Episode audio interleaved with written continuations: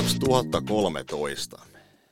Vuosi, jolloin Pohjois-Korea suoritti ydinkokeen räjäyttämällä ydinlatauksen kilometrin syvyydessä sekä myöhemmin samana vuonna julisti olevansa sotatilassa Etelä-Korean kanssa.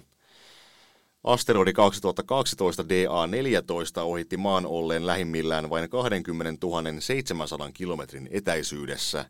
Bostonin maratonissa räjähti kaksi pommia, Edward Snowden vuosi salassa pidettäviä tietoja ja pakeni Venäjälle, tapahtui auringonpimennys – ja vuoden lähestyessä loppua maailma suri Nelson Mandelan kuolemaa. Ja samana pahaisena vuonna mä olin suorittamassa mun etuoikeuksiini kuuluvaa pakollista asepalvelusta.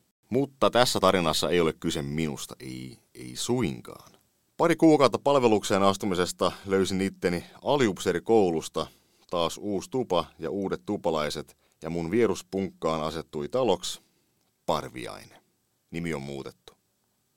Suhteellisen nopeasti selkeni, että Parviainen ei ole välttämättä mikään penaalin terävin kynä.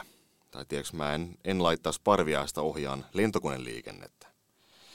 Kaiken kukkuraksi Parviainen tuntuu olevan jotenkin kirottu.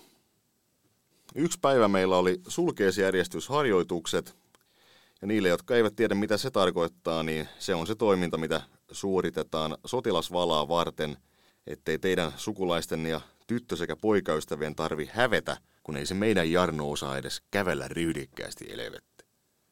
Ja sulkeisjärjestysharjoituksissa meidät jaettiin ryhmiin ja ruvettiin marssimaan tahdissa ympäri varuskuntaa ynnä muuta sellaista. Sulkeista päättyy ja aletaan tuvissa valmistautumaan seuraavaan ohjelmaan. Ja siinä odotellessa ta- taistelujakkaralla huomaan, että viereinen jakkara on tyhjä. Missä parviainen? Tupalaiset vastaa, että Veksissä. Marssittiin muodossa ja Parviainen löi päänsä stop-merkkiin, koska muoto ei väistä. Ja myöhemmin samana päivänä selvisi, että Parviainen oli saanut aivotärähdyksen tästä käskyjen noudattamisesta. Viikot kuluu ja aliupserikoululla on liikuntapäivä. Taas kerran meidät on jaettu ryhmiin ja luvassa on kaikenlaista hauskaa ja yhtenä aktiviteettina leikittiin hippaa.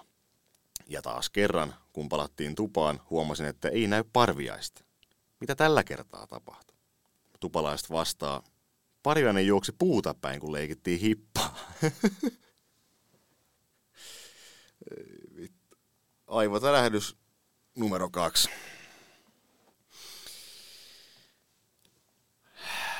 Muutaman viikon kuluttua alkoi aliupseerikurssin erikoistumisvaihe. Tässä vaiheessa jotkut menevät reserviupseerikurssille Haminaan, jotkut Aukki Kakkoselle Lahteen, Hennalan kasarmille – ja jotkut jäi Niinisaloon. No minä ja Parviainen oltiin siinä porukassa, jotka lähti Lahteen. Ja Hennalan kasarmista ei ole kyllä melkein mitään muuta hyvää sanottavaa, paitsi noin sotkun vamut, eli vaniljamunkit. Muuten se oli oikeastaan yhtä kärsimystä.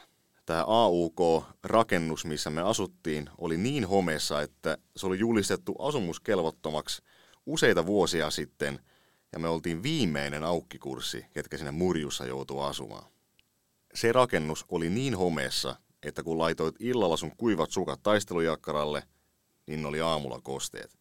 Mä jouduin käyttämään astmapiippua. Lisäksi mä olin samalla kurssilla mun eksän kanssa, ja tohon aikaan me ei oltu missään parhaissa väleissä, joten voidaan sanoa, että vitutuskäyrä oli suht maksimissa. No mutta palataan taas takaisin tähän asiaan. Mun ja yhden toisen kaverin kyyti Hennalaan oli parviainen. Ja joka viikko, kun me palattiin takas kasarmille, niin huomattiin, että Parviainen on progressiivisesti viikko viikolta enemmän tärähtänyt. No pun intended. Ja asiaa ei auttanut se, että yksi päivä sotaharjoituksessa purkamassa Eemelin lavaa keittokattiloista, niistä yksi tippuu suoraan Parviaisen päähän ja kas kummaa, aivotärähdys numero kolme. Jep. Ja nyt me eletään varuskunnassa sellaista aikaa, että ne, jotka meidän saapumiserästä pääs puolella vuodella, oli ensi viikolla vapautumassa armeijasta. Ja ne tykkäsi tästä muistuttaa meitä aukkilaisia about joka kerta, kun ne käveli meidän ohi.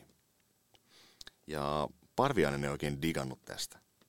Ensi kerralla, kun me ollaan palailemassa lomilta, niin automatkalla Parviainen selittää, kuinka hän tulee flippaamaan, jos joku hänelle vielä kerran huutelee aamuja – ja että hänellä on näille puolen vuoden jannuille pieni ylläri. Mä ja tää toinen kaveri katsotaan toisiaan aika hälyttävillä ilmeillä, mutta ollaan kumminkin suht turtuneita tämän parviaisen juttuihin. Saavutaan kassulle ja kun mä puran mun lomareppoa tavaroista, kuuluu parviaisen tuvasta huutoa ja huutonaurua. Luonnollisesti menen kattoon, että mikä keissi. Ja kun saavun ovelle, huomaan, että parviainen istuu siellä tuvassa kirves kädessä ja kertoo, että tästä saa seuraava kusipää, joka hälle vittuilee.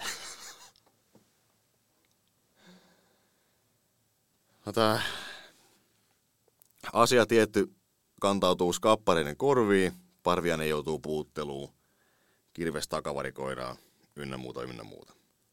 Lopulta tämä meidän Hennalan kärsimys on loppumaisillaan ja aliupseerikurssi on määrätty purkamaan koko rakennustavaroista. Me siinä Jannujen kanssa kannettiin kaikki kaapit, sängyt ja jakkarat ynnä muut pois sitä rakennuksesta, koska se tultaisiin laittamaan maan tasalle. Thank God. Ja siinä sitten työn lomassa yhtäkkiä rappusissa tulee vastaan kaksi aliupseerioppilasta, jotka kantaa kuolaposkellaan valuvaa knock the fuck out parviaista. Tää kirottu raukkaparka oli taas lyönyt päänsä.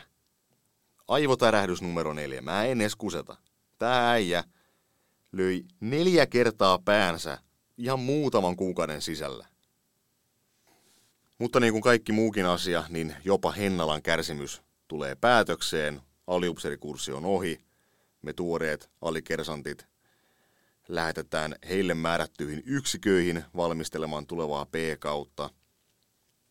Eli suomeksi kasarmit on lähes tyhjillä ja odotellaan uusien alokkaiden saapumista. Minä ja Parviainen luonnollisesti samassa yksikössä. Yksi kaunis päivä mä palaan hernekeitolta ja pannukakulta yksikköön ja vastaan tulee itkevä alikersantitoveri, joka kertoo, että Parviainen oli uhannut häntä puukolla. Tämä juuri tappouhkauksen saanut alikersantti menee ilmoittamaan tästä meidän ainoalle skapparille, joka on paikalla, koska kaikki on lomilla paitsi ihan muutamat henkilöt koko tästä varuskunnasta.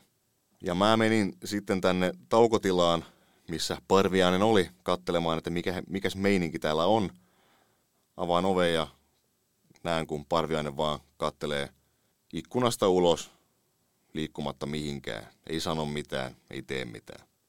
Hetken ajan päästä tämä paskanakin itselleen saanut krikkalaista patsasta muistuttava ylikersantti hieroo toimistossa otsaansa ilmoittaa, että eiköhän tämä, eiköhän tämä ollut Parviaisen osalta tässä.